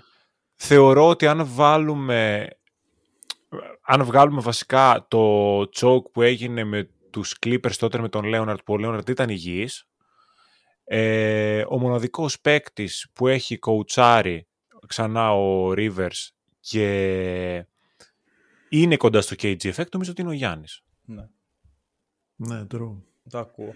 Και είναι, έχουν και παρόμοια, παρόμοιο impact. Με την έννοια Ναι. ότι ο, ο KG, ας πούμε, παίζει άμυνα για 5, ο Γιάννης παίζει άμυνα για 5 σε μεγάλο βαθμό. Εντάξει, θα πω ότι ι- ιστορικά, αν το βάλεις στο scale, ο KG είναι καλύτερος αμυντικός, αλλά ο Γιάννης σίγουρα καλύτερος επιθετικός. Ο... Δεν είμαι πολύ σίγουρος για αυτό που λες, να ξέρεις. Και Ποιο; για τις δύο πλευρές. Δεν είμαι πολύ σίγουρος Μμμ. ούτε αν ο KG είναι καλύτερος αμυντικός, ούτε το αν ο Γιάννης είναι καλύτερος Οκ. επιθετικός. Ναι. Θεωρώ ότι ο KG είχε πολύ περισσότερη ποικιλία από τον Γιάννη στην επίθεση. Απλά ο Γιάννης είναι dominant σε αυτό που κάνει. Και στην άμυνα είναι απλώς διαφορετική. Θεωρώ ότι ο KG ήταν εκπληκτικός on-ball defender. Ο Γιάννης είναι καλύτερος help defender από τον ε, KG, λόγω του μεγέθους του και Δεν της είμαι αθλητικότητας. σίγουρος γι' αυτό. Δηλαδή, Δεν λέω ότι ο άλλος δεν ήταν help defender καλός. Τρομερός ήταν. Μέτριος ο Α- KG. Ναι. Μμ, Εν μέρει το ακούω, είναι σίγουρα ο καλύτερος help defender στο NBA. Απ' την άλλη, νομίζω ότι και ο KG στη μέρα του ήταν ο καλύτερος help defender στο Ναι. NBA. Ήτανε, συμφωνώ. Απλά νομίζω ότι ο Γιάννης είναι λίγο καλύτερος. Στο, ο Prime Γιάννης με τον Prime KG, όπως αντιστοίχως πάλι ο on-ball στην άμυνα, ο KG ήταν καλύτερος Ναι. Ναι, από ότι ο συμφωνώ. Γιάννης on-ball.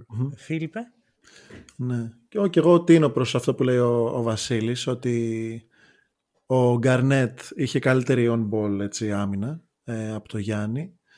Ε, τώρα, ναι, δεν ξέρω, έχουμε εκτροχιαστεί αρκετά. Από τι; από, τις, από τις σημειώσεις.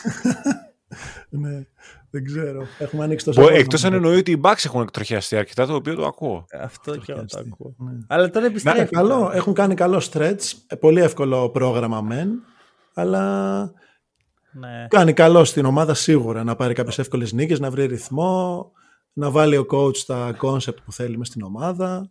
Ωραία. Ε, να σου ναι. πω τα επόμενα πέντε μάτς. Concept, εντάξει, το λέω γενικά. Μη... Είναι μέσα στα concept τον Doc, έτοιμος να τα βάλει στο παιχνίδι του σιγά σιγά. Απλώς του πήρε λίγο χρόνο, τώρα τα βλέπει Αλλά για, γι' αυτό με τα meme, γι' αυτό με τα meme ε, άσχετα με το αν θα κάνουν μεγάλο run ή όχι, ε, θα υπάρχουν για όλη τη σεζόν. Και για πολλές και σεζόν μικρό ακόμα. run θα είναι το talk of the town. Άμα είναι, ειδικά είναι πολύ μικρό το run, εκεί θα είναι. Ωραία, να σου πω το εξής. Τα επόμενα πέντε μάτς των ε, Bucks. Clippers, Warriors, Lakers, Clippers, Sacramento και μετά το πρώτο μάτς με τους Clippers φεύγουν για ε, road. Δηλαδή, για road trip. Δηλαδή Cancun. είναι... Τι; Για το Cancun. Μη- μην, πάει, μην πάει ο Doc Rivers μετά από αυτό το match για road trip κανονικό. με την Μόνιμο οικογένειά road του. ναι. Έχουν αλλάξει Όχι, ποτέ δεν- δύο προπονητές. Έχει αλλάξει η ομάδα ποτέ δύο προπονητές μες στη σεζόν. Ο Ολυμπιακός στο ποδόσφαιρο φέτος νομίζω. Για το NBA λέω, για το NBA. Α, όχι, δεν ξέρω. Κάτσε να σκεφτώ, να σκεφτώ, να σκεφτώ. Σίγουρα υπάρχει κάποια ομάδα. Δεν θυμάμαι, Όλο και δεν κάποια ομάδα θα θυμάμαι. υπάρχει, αλλά δεν, Εκεί δεν μου δεν έρχεται θυμάμαι κάτι. τώρα που το λες. Ναι. Θα έχει πάρα πολύ πλάκα να γίνει αυτό. και ε, άμα βάλεις και τον, ε, και, και τον interim που είχε, ξέρω, προπονητή, είναι... ναι, χωρίς, χωρίς τον interim coach. Δηλαδή να γίνει κα- να ξέρεις, Griffin, Ναι, μετά ναι. ο Rivers και μετά ξέρω Δεν εγώ ξέρω. ο θα σου Bud πω, να γυρίσει. αν γίνει αυτό με το Rivers που Ναι. δεν θα γίνει γιατί έχει μεγάλο συμβόλαιο.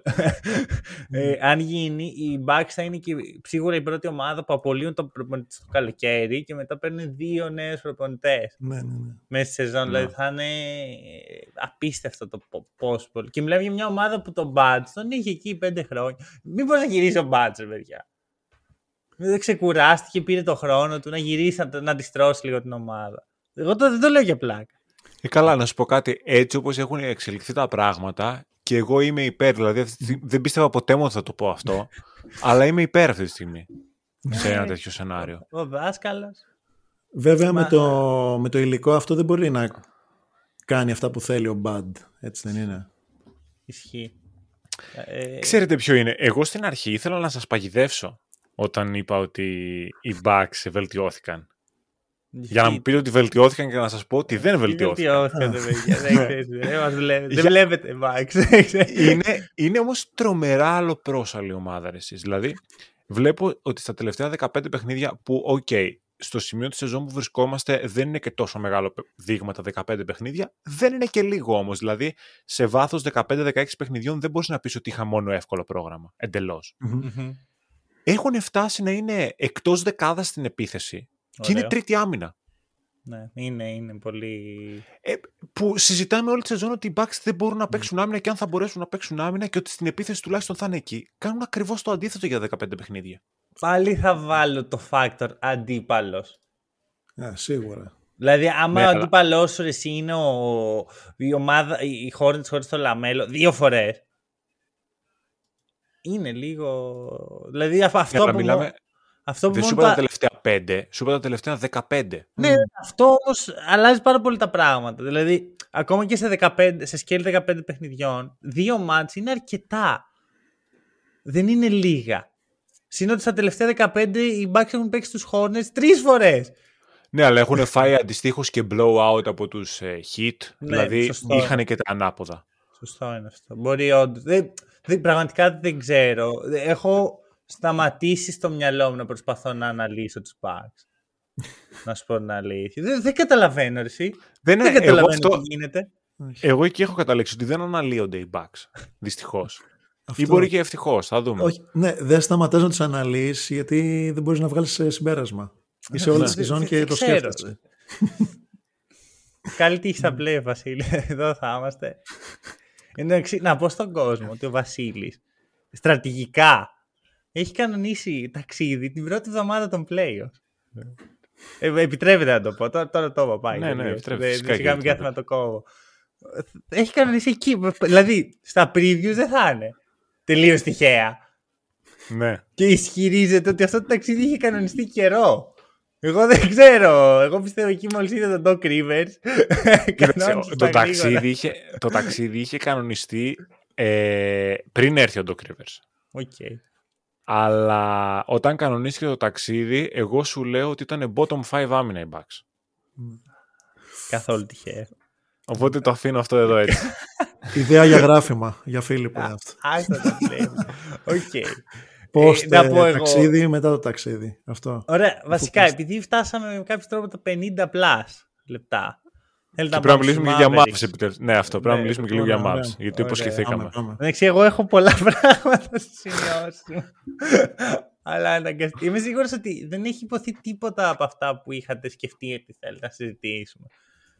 Όχι, εγώ είχα για Warriors και για Wemby κάτι σου Ωραίο. Εσύ, Φίλιππε, τι είχες; Ε, εγώ είχα για, για rookies ήθελα να πω δύο-τρία πράγματα για κάποιους που, που, δεν, που δεν είναι τόσο δημοφιλείς, ας πούμε. Αλλά... Ετοιμάζουμε επεισόδιο με rookies μέσα στο μήνα, οπότε θα σε δικαιώσουμε ναι, εκεί, Φίλιππ. Απλά δεν θα είσαι εσύ, μάλλον. είναι εκεί που, που δεν προλάβει, που δεν μπορείς. Αλλά. Ευχαριστούμε, ήρθες, σου πήραμε το concept, έφυγες. Αυτό, αυτό. εγώ να σας πω ότι είχα εδώ πέρα σημειώσει αν ο Herbert Jones είναι ο 3D παίχτης του μέλλοντος. Και ότι οι Magic έχουν το ευκολότερο πρόγραμμα στο NBA. Σχετικοί είμαστε πάντως. Μέσα, μέσα πέσαμε. Μιλήσαμε για όλα αυτά. Ναι, κοίτα, τα αναφέραμε. Ναι, αυτό, έτσι τα αναφέραμε. Ωραία. Mavericks. Mavericks. Ήρθε η ώρα. Τη ζάρω αυτό το πράγμα ένα μήνα σχεδόν. Τουλάχιστον το έχω στο μυαλό με ένα μήνα. Δεν ξέρω πόσο καιρό το λέω στο podcast. Οι Mavericks οι οποίοι κάνουν κινήσεις στο trade deadline. Έρχεται ο PJ Washington, έρχεται ο Daniel Gafford, φεύγει ο, η, η συμπάθειά μου Grant Williams. Και μετά, ειδικά μετά το All-Star Game, αλλά και πριν, κάνουν νίκες. Κάτι πολύ σημαντικό για μια ομάδα που αυτή τη στιγμή είναι 8η. Κάνουν νίκες μέχρι το προηγούμενο επεισόδιο, κάνουν τώρα μερικές ήττες, είναι στο 3-1 στο 1-3 από τότε αλλά σίγουρα η εικόνα που έχουμε για τους Mavericks είναι διαφορετική σε σχέση με πριν. Φίλιππε, ναι. πού ε... βλέπεις τους Mavericks αυτή τη στιγμή; Λοιπόν, θα ξεκινήσω και θα ε, είμαι λίγο αρνητικός γενικά ως προς τους Mavericks. Και θα πω ότι δεν με, δεν με πείθουν ιδιαίτερα. Ε, νιώθω ότι τα τελευταία χρόνια κάνουν ένα συνεχές ε, retooling γύρω από το Doncic ε, και σαν να παίρνουν τους ίδιους παίχτες οριακά. Ε, και έτσι δεν υπάρχει μια συνοχή στην ομάδα. και δυσκολεύεται πάρα πολύ η κατάσταση. Εγώ όταν είχαν πάει εντάξει overachieve η τελική περιφέρειας αλλά εκεί είχαν ένα πολύ καλό σύνολο που κούμπονε πολύ καλά γύρω από τον Ντόνσιτς. Δηλαδή είχες τους 3D παίχτες, είχες ψηλούς που ρολάραν μέσα στο καλάθι, ψηλούς που μπορούσαν να κάνουν pop-out. Ε, δεν είναι καλά τα κομμάτια. Ε, τώρα γίνεται ακριβώς το ίδιο πράγμα. Ε, διώχνουμε ένα ψηλό, παίρνουμε άλλο ένα ίδιο ψηλό. Ε, διώχνουμε ένα τριάρι, παίρνουμε άλλο ένα τριάρι. Λίγο ναι. με μπερδεύει αυτή η κατάσταση. Να σου πω όμως κάτι. ναι, ένα πραγματάκι τελευταίο. Ε, δε, τον Kid δεν το, τον θεωρώ κακό προπονητή. Αυτό. Αυτά είναι τα πρώτα πράγματα που θέλω. Τώρα, γιατί όχι, όχι, γιατί εδώ πέρα δεν λέω ότι θεωρούσαμε τρίλο τον Μπάγκον. Αλλά, Ειδικά ναι. ο, ο Βασίλης τον είχε στους Μπάξ εκεί τον έβλεπε. Πρέπει να τον λάτρευε. Πώς καταλήγουμε πάντα, ρε φίλε, να κορυδεύουμε τους Μπάξ. Δεν ξέρω. Λοιπόν, φέρει εδώ πέρα, είμαι κονσεπτικός όμως σήμερα εδώ. Τώρα κάτσε εδώ η κάμερα. Ισχύει. Ότι δεν, δεν με λίγο... είναι η γενική, μου, έτσι, η γενική μου άποψη και ότι γίνεται ένα, ένας φαύλος κύκλος έτσι, retooling της ομάδας. Να, να σου πω, για το retooling θέλω να μιλήσω. Απ' τη μία το ακούω αυτό που λες, ότι γίνεται μια, όχι ανακύκλωση παίχτων, αν, ανακύ, ανακύκλωση concept. Mm-hmm. Δηλαδή έρχονται Ακριβώς. παρόμοιοι παίχτες με παρόμοια στοιχεία και τα σχετικά. Ωστόσο, βλέπω λίγο, να δούμε λίγο την πεντάδα στους τελικούς, στους τελικούς της Δύσης το 22 και την πεντάδα τώρα είχες Λούκα Μπρόνσον, mm-hmm. ε, είχες τον, στο 3 πρέπει να παίζει ο, Μπούλοκ, ο, ο, Μπούλοκ, ο Φίνι Σμιθ και πεντάρι πρέπει να ήταν ή ο Κλίμπερ ή ο Πάουελ. Ο, ο Πάουελ τότε και ο Κλίμπερ mm. από τον πάγκο. Τώρα έχεις και τον Κλίμπερ από τον πάγκο που okay, δεν, είναι, δεν αλλάζει αυτό. Έχεις αντί για τον Dwight Πάουελ ένα κανονικό ψηλό με καλό presence. Mm-hmm. Δηλαδή χθες με τους Celtics από τη στιγμή ένιωθα ότι ο Lively θα το πάρει μόνος του. Έχει στο 4 τον PJ Washington που είναι σίγουρα καλύτερος από όλους αυτούς που αναφέραμε για το 4 τότε. Ναι. Έχει τον Καϊρή ο οποίος ακόμα δεν έχει κάνει κάτι κακό. Βλέπετε το Καϊρή, όχι ο αδελφός Καϊρή. Ναι. Εντάξει, έκανες το μεγάλο λάθος με τον Μπράνσον και το πληρώνεις, ε, αλλά εντάξει, δεν μπορείς να είσαι τέλειος.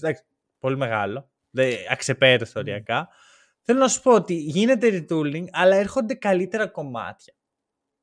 Για μένα τουλάχιστον. Δηλαδή βλέπω βελτίωση στην ομάδα, mm. βλέπω κάποια πράγματα που έχουν αλλάξει και σίγουρα γίνεται καλύτερος ο Λούκα. Mm-hmm. Ναι, δηλαδή η τωρινή ομάδα, όμως. την ομάδα του 22, την πατάει mm-hmm. κάτω. Ναι, είναι ίδια κομμάτια και δεν ξέρω αν αυτά τα κομμάτια είναι τα κατάλληλα για να χτίσεις γύρω από τον Ντόνσιτς. Αυτό είναι το, okay. το προβληματισμός μου. Δηλαδή, Βασίλη. σαν δεύτερο παίχτη, ένα τελευταίο πράγμα, το, νομίζω το έχω χρησιμοποιεί αρκετές φορές. Ότι ο ιδανικός παίχτης δίπλα στον ε, για μένα είναι ο, ο Butler. Άμα μπορούσε να γίνει αυτό κάπως, ε, mm. θα έχει πάρα πολύ ενδιαφέρον. Αυτά. Από άποψη χαρακτηριστικών. Ναι, ναι, ναι, χαρακτηριστικών, χαρακτηριστικών. Γιατί δεν είμαι πολύ σίγουρος στο κατά πόσο ο Ντόντσιτς μαζί με τον Μπάτλερ θα ταιριάζανε σαν personalities μέσα σε μια ομάδα. Οκ, okay, okay, ναι, θα υπήρχε σίγουρα. Αυτό ισχύει. Σκέψτε το, τον Μπάτλερ να πηγαίνει για τρίτη φορά μες στη μέρα γυμναστήριο. και να έρχεται. Και ο άλλος θα πηγαίνει για τρίτη φορά για μπέργκερ. Ακριβώς. Για να έρχεται με, με, το, με τα Mr. Beast μπέργκερ στο χέρι ο, ο, Λούκα και να γίνεται αυτό το κλάσ στην προπόνηση. Και όχι μόνο αυτό, και μετά μέσα στο παιχνίδι βασικά θεωρώ ότι είναι καλύτερο να είναι δίπλα του. Παρά Ισχύει. Ωστόσο, σκέψου το εξής. Γιατί ο Λούκα, οκ, okay, είναι πολύ ανταγωνιστικός. Σκέψου να έχεις την προπόνηση έναν παίχτη, ο οποίος έχει αυτό το πράγμα που έχει ο Μπάτλερ που σε κερδίζει την προπόνηση, το συμπαίχτη και, το, και του κάνει trash talking. Πιστεύω ότι αυτό θα έδινε πολύ κίνητρο στον Λούκα. Θα ήταν σε φάση, Όπα, τι γίνεται εδώ, πρέπει να κερδίσω. Δεν νομίζω ότι το Το πρόβλημα ξέρεις ποιο είναι; Ότι ο Λούκα δεν νομίζω να τον ένοιαζε ιδιαίτερα ότι χάνεις την προπόνηση. Δεν συμφωνώ. Πιστεύω ότι είναι Βαλκάνιος αυτό ο Λούκα. Εγώ συμφωνώ με τον Μάνο. Απλά δεν θα έχανε την προπόνηση. Αυτό ισχύει. Δηλαδή, okay, ο Μπάτλερ θα ζοριζόταν. Γιατί θα έβλεπε ότι αυτός πηγαίνει τρεις φορές τη μέρα γυμναστήριο και ο άλλος τρώει μπέργκερ. Θα ναι. ερχόταν, θα έκανε αυτά τα backstep, τα crossover και τέτοια. Θα τον κέρδιζε για πλάκα και θα έλεγε Μαλάκα, τι γίνεται; ναι, ισχύει. Okay. πιο πολύ αυτό το σενάριο βλέπω. Καλά, τώρα μιλάμε για ένα υποθετικό σενάριο, έτσι, που δεν υπάρχει, ναι. δεν είναι ότι φύγει ο Μπάτλερ. με τα τωρινά εσύ, Βασίλη, τι βλέπεις; Πώς φαίνεται το χτίσιμο; Σαφέστατα το ρόστερ είναι πολύ καλύτερο από το 22. Ε, δεν είναι και δύσκολο, έτσι. Ναι. Ξεκινάμε με τα εύκολα, λοιπόν. Ε, σίγουρα η θέση του 5 εμένα έτσι όπως έχει χτιστεί με ικανοποιεί πάρα πολύ και με την επιλογή Lively στο draft αλλά και με τον ε, Daniel Gafford να έρχεται από πίσω και να δίνει, έχουμε μιλήσει και, στο, και για τα trades τότε που έγιναν, ότι ήταν από τις κινήσεις που μας εντυπωσίασαν περισσότερο. Είναι πάρα πολύ χρήσιμος στο παιχνίδι που παίζει το, το Dallas. Ε, συμφωνώ για αυτό που λέει για τον PJ Washington, αλλά γενικά δεν ξέρω, δηλαδή από τη μία όντως ο Καΐρη δεν έχει κάνει κάτι κακό ακόμα.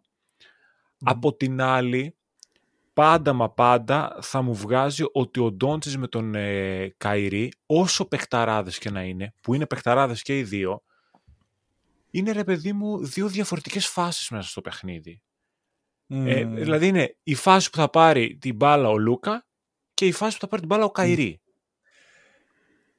Συμφωνώ εν μέρη. Δηλαδή, έχω δει αλλαγέ σε αυτό. Δεν βλέπουμε προφανώς motion offense από του Dallas Mavericks. Βλέπω όμως πρόθεση να παίξουν ο ένας από τον gravity του άλλου. Ναι. Το κάνουν όχι στον τέλειο βαθμό, σίγουρα επιδέχεται βελτίωση, αλλά αυτό εμένα με έχει τριγκάρει. Δηλαδή όταν βλέπω κάποιες softball κινήσεις από τον Λούκα, κάποια κοψίματα από τον Καϊρή, ε, νιώθω πως δεν είναι αυτό που βλέπαμε πέρυσι. Καλά, αυτό σίγουρα δεν είναι αυτό που βλέπαμε πέρυσι, που ένιωθες ότι δεν έχουν βρεθεί ούτε στην προπόνηση οι δυο τους. Νομίζω ότι υπάρχει πρόθεση για νίκη από τους Mavericks. Και θα σου πω κάτι. Βλέποντας τη Δύση, νιώθω ότι υπάρχει μια ευκαιρία για τους Mavericks. Γιατί το συζητάμε όλη τη χρονιά ότι όλες οι ομάδες της Δύσης έχουν καλά πράγματα, όλες είναι καλές. Δηλαδή οι πρώτες 10 ομάδες, σε όλους μπορείς να κάνεις case ότι θα πάνε στους τελικούς περιφέρειας της Δύσης. Ναι. Όχι το ίδιο ισχυρό για όλους, αλλά μπορείς. Απ' την άλλη, όλοι έχουν αδυναμίες. Μέχρι και ο final boss που λέγεται Denver Nuggets. Εντάξει, για μένα οι Nuggets είναι μονίμως το φαβορή. Νομίζω όμως ότι υπάρχει μια ευκαιρία. Ας πούμε, είπε ο Βασίλης στο προηγούμενο podcast ότι οι Mavericks οριακά μπορούν να κερδίσουν οποιονδήποτε παίξουν μαζί τους στο playoff. Και εγώ το πιστεύω αυτό και να σου πω κάτι. Mm. Στη φάση της καριέρας του που είναι ο Λούκα, που δεν βλέπει κανέναν, ή αν όχι κανέναν, βλέπει δύο παίχτες όλη τη λίγα. Στη φάση που ο Καϊρή είναι σοβαρός και στη φάση που ένα supporting cast έχει χτιστεί, εγώ θα πάρω το hot take και θα πω ότι βλέπω τους Dallas Mavericks στους τελικούς της Δύσης. Okay. Δεν ξέρω αν είναι hot, μπορεί να είναι απλό take αυτή τη στιγμή. Ναι. Βέβαια. Είναι, λι... είναι χλιαρό. Δεν θυμάμαι τώρα σας Όταν το σκέφτηκα, ήταν hot. Το, το σκέφτηκα εκεί λίγο πριν το trade ναι. deadline να πω. Ναι. Αλλά λέω δεν μπορεί να γίνει. Ναι. Και τώρα το βλέπω ότι όντως μπορεί να γίνει. Mm-hmm. Δεν είναι απίθανο. Σίγουρα δεν είναι απίθανο. Εντάξει, γιατί και στην τελική τα play-off είναι θέμα match-up, ξεκάθαρα. Ισχύει αυτό. Ισχύει. Εγώ, ξέρεις πού τους βλέπω τους Mavericks. Πρώτο γύρο με τον τέταρτο. Δηλαδή να πάνε ναι. πέμπτη. Γιατί οι Suns έχουν απίστευτα mm. δύσκολο πρόγραμμα. Και τους Pelicans ε, θα τους περάσουν.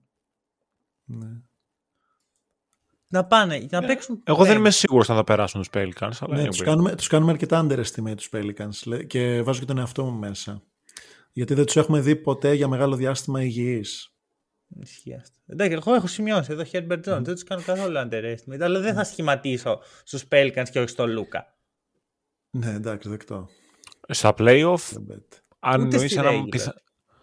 Εντάξει, δεν είναι απίθανο. Όχι, όχι. Δεν θα στοιχημάτιζα σε, περι... σε πιθανό ματσάπ ε, Pelicans Dallas. Θα πήγαινα με τον Dallas μάλλον, αλλά δεν μου λέει κάτι το στη regular season να τερματίσουν οι Pelicans πιο πάνω. Οκ, okay, κατάλαβα. Ναι. Δεν ξέρω, εγώ έτσι. Γιατί εντάξει, δεν θε, σίγουρα δεν θες να παίξεις play να ανοίξει Maverick. Mm-hmm. Εκτός αν βλέπεις πρώτο, δεύτερο, Μινεσότα, οκ, okay, εσύ και λες εντάξει, αυτούς θέλω. τους unproven. Δεν θέλω τον Denver ή τους Clippers. Ναι. Που καλά και οι Clippers σαν, σαν core unproven είναι. Σίγουρα. Σαν, ε, σαν core ε, με αυτό το roster βασικά σίγουρα είναι unproven. Και ας πούμε, εσύ Φίλιππε, Μμμ. θα ήθελες στους Mavericks να παίξουν με τη Μινεσότα πρώτο γύρο; Ε, πιο, νιώθεις πολύ από, ωραία, του- θέλεις. πιο πολύ από τους Όπα. Lakers π.χ. Oh, Ναι, ναι, ναι. oh. Είσαι και, πιστεύεις και συμφωνείς και με τον Edwards ότι είναι καλύτερος παίκτης από τον Λούκα που είπε. Α, αυτό που είπε και από τον Σάι και από τον Λούκα. Ωραίος.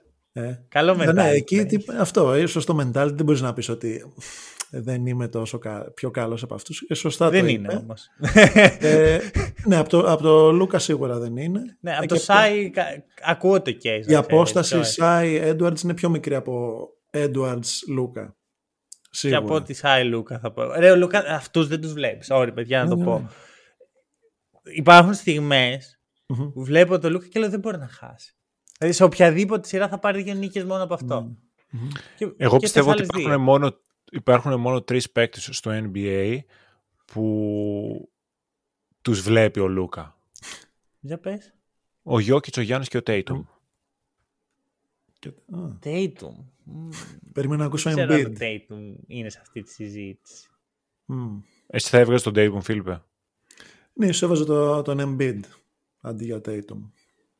Κάτσε ρε, όπα. Ο playoff. Να βα- βάλουμε και λίγο τα playoff στην κουβέντα.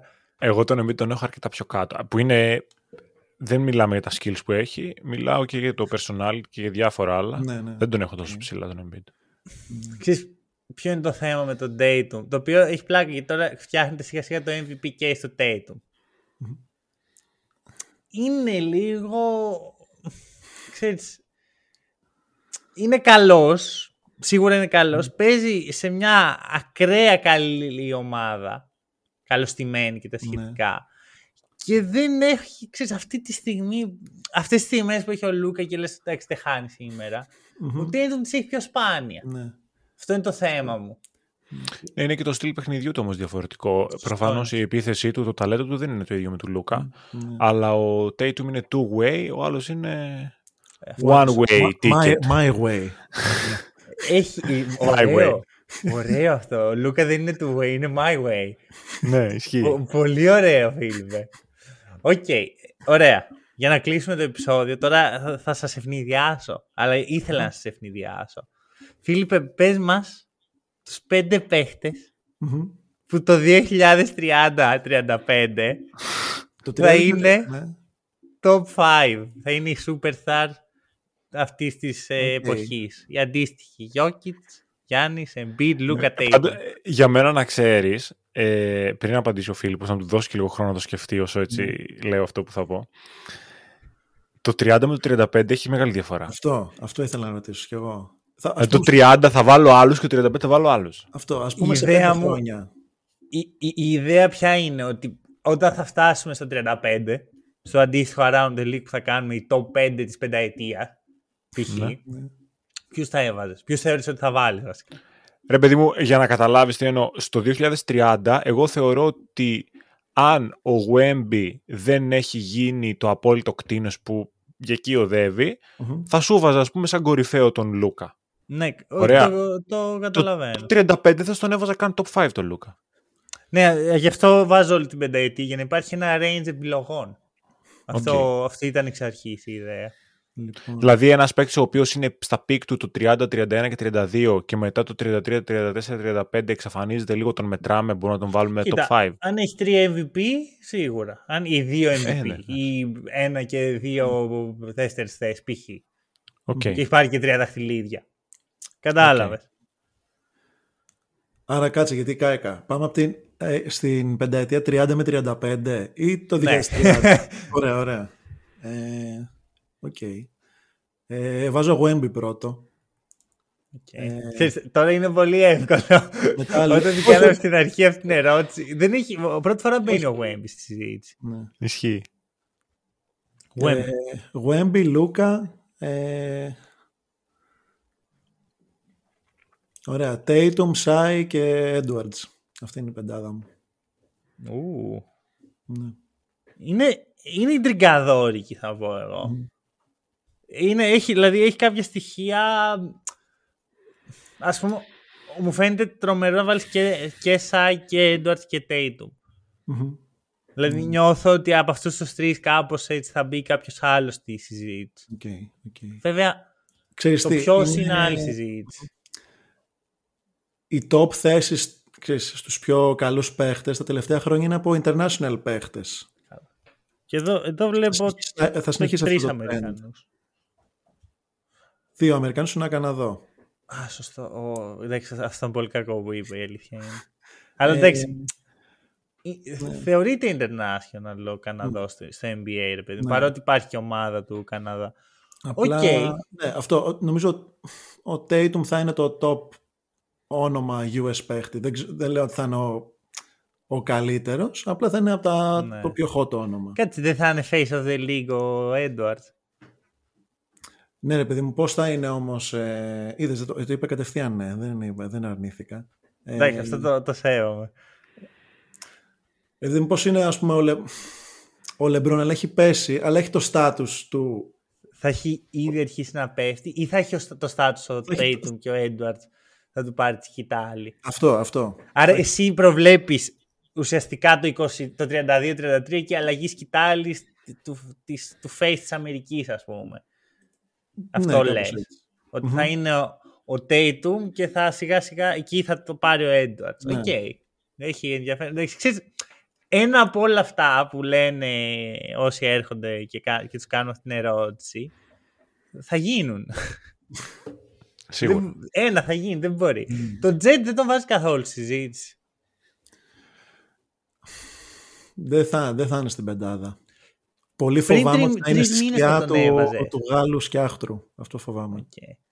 Πριν τρεις μήνες; Είναι πολύ παρεμφερείς παίχτες. Πριν τρεις μήνες τον είχα ξεκάθαρα Rookie of the Year. Χωρίς συζήτηση. Okay. Δηλαδή είχε Να κα- πω κάτι είχε για το- Πολύ καλύτερα ο Τσέτ. Αλλά τώρα έχει, έχει τουμπάρει η κατάσταση. Δεν ξέρω αν ο Τσέτ και ο Γουέμπι καταλαβαίνουν πόσο τυχεροί είναι που έχουν ο ένας τον άλλο στη λίγα. Δηλαδή. Ναι, κανένα Εγώ βέλη. θεωρώ ότι αυτό το, ρε παιδί μου, ε, αυτός ο ανταγωνισμός που αιωρείται μεταξύ αυτών των δύο, κυρίως λόγω των media, αλλά δεν μπορεί να μην περνάει λίγο μέσα τους, τους τραβάει να γίνουν πολύ καλύτεροι. Ναι. Μμμ. Τους πουσάρει να είναι ακόμα καλύτεροι. Μ' αρέσει αυτό που λες. Οκ. Και θεωρώ ότι θα έχουν, ρε παιδί μου, πο- πολλές φορές τα rivalries είναι αυτά που σε πουσάρουν να ξεπεράσει τα όρια σου. Δηλαδή το έχουμε δει φτιάχνουν- πάρα πολλές φορές στον αθλητισμό. Μμμ. Και φτιάχνουν και την ιστορία σου. Φυσικά. Νομίζω ότι χωρίς τα παιδιά να έχουν κάποια κακή σχέση μεταξύ τους, δηλαδή δεν έχουμε δει κάποιο conflict σε κάποιο παιχνίδι ή οτιδήποτε. Όχι. Επειδή υπάρχει αυτό το narrative και το ξέρουν και οι δύο πολύ καλά, έχουν τον εσωτερικό τους εγωισμό ότι ξέρεις, εγώ θέλω να γίνω καλύτερος από το Wemby ή Ναι. εγώ θέλω να γίνω καλύτερος από το Jet κτλ. Και νομίζω ότι θα τους δούμε και τους δύο να φτάνουν πάρα πολύ ψηλά. Ωραία. Μ' αρέσει. Μ' Είδατε αρέσει. το- Μη, το μη δίνεις κλιπάκι- όμως. Όχι, εσύ Βασίλη πιο μετά. Έχουμε Δεν λέω επεισόδιο πεντάδα. αυτό. Δεν, δεν τους είπα Ναι, για αυτό- πεντάδα εγώ αυτό, αυτούς. αυτό. Μη δίνεις. Είδατε το κλιπάκι με το Wemby μετά το match με τους, ε, με τους Thunder που πήρε το μικρόφωνο και έλεγε Go Spurs Go. Το είδατε. Ναι. Ναι, ναι. Ήταν, Ήταν ο, λίγο ο περήφανος boomer. πατέρας ο, ο Ρόμπινσον και κοιτούσε. ο David Robinson Κοίτα. ήταν εκεί και κοιτούσε ο περήφανος πατέρας. Ο Wemby μου φαίνεται λίγο boomer σαν χαρακτήρας, να σου πω την αλήθεια. Έχει μια boomerίλα, ρε παιδί μου. Νομίζω δεν καταλαβαίνει τι, τι είναι ακριβώς cool και τι όχι. Ναι. Α, Που αυτό εμένα μου αρέσει γιατί μου δείχνει ότι είναι πολύ committed σε αυτό που κάνει. Συμφωνώ, συμφωνώ. συμφωνώ. Ενώ το Τσέτ είναι λίγο πιο. Λοιπόν, ωραία, εντάξει, τα αφήνουμε εδώ. Ε, Φίλιπ, ευχαριστούμε. Προφεσόρ, ευχαριστούμε για τη... Να είστε καλά. για... και που κάλυψες σήμερα, αλλά κυρίως για, τη... για τα takes. Στηρίχτε. Δεν έχουμε... ρε, εσύ, ένα καφέ δεν έχουμε ζητήσει. Και ο άλλος ρουφάει το φέρντο εσπρέσο εκεί πέρα σαν νεροφίδα να πούμε τόση ώρα και δεν έχουμε πει τίποτα. Λοιπόν, καφέ. Ε, εντάξει, τώρα. δεν- δεν- δεν- τα λέω κάθε εβδομάδα. Με ενοχλεί λίγο που τα λέω κάθε εβδομάδα. Θα έπρεπε να λέω καφέ και να τελειώνει εκεί η συζήτηση. Αλλά παρόλα αυτά, κεράστε, στηρίχτε το podcast buymeacoffee.com slash hack and roll και είναι και ο μήνας γενεθλίων του hack and roll, να πούμε. Μμμ. Πλησιάζει το 4th year anniversary. ετοιμάζουμε κάτι. Ευχαριστούμε πολύ όσοι μας ακούσατε. Τα λέμε σύντομα.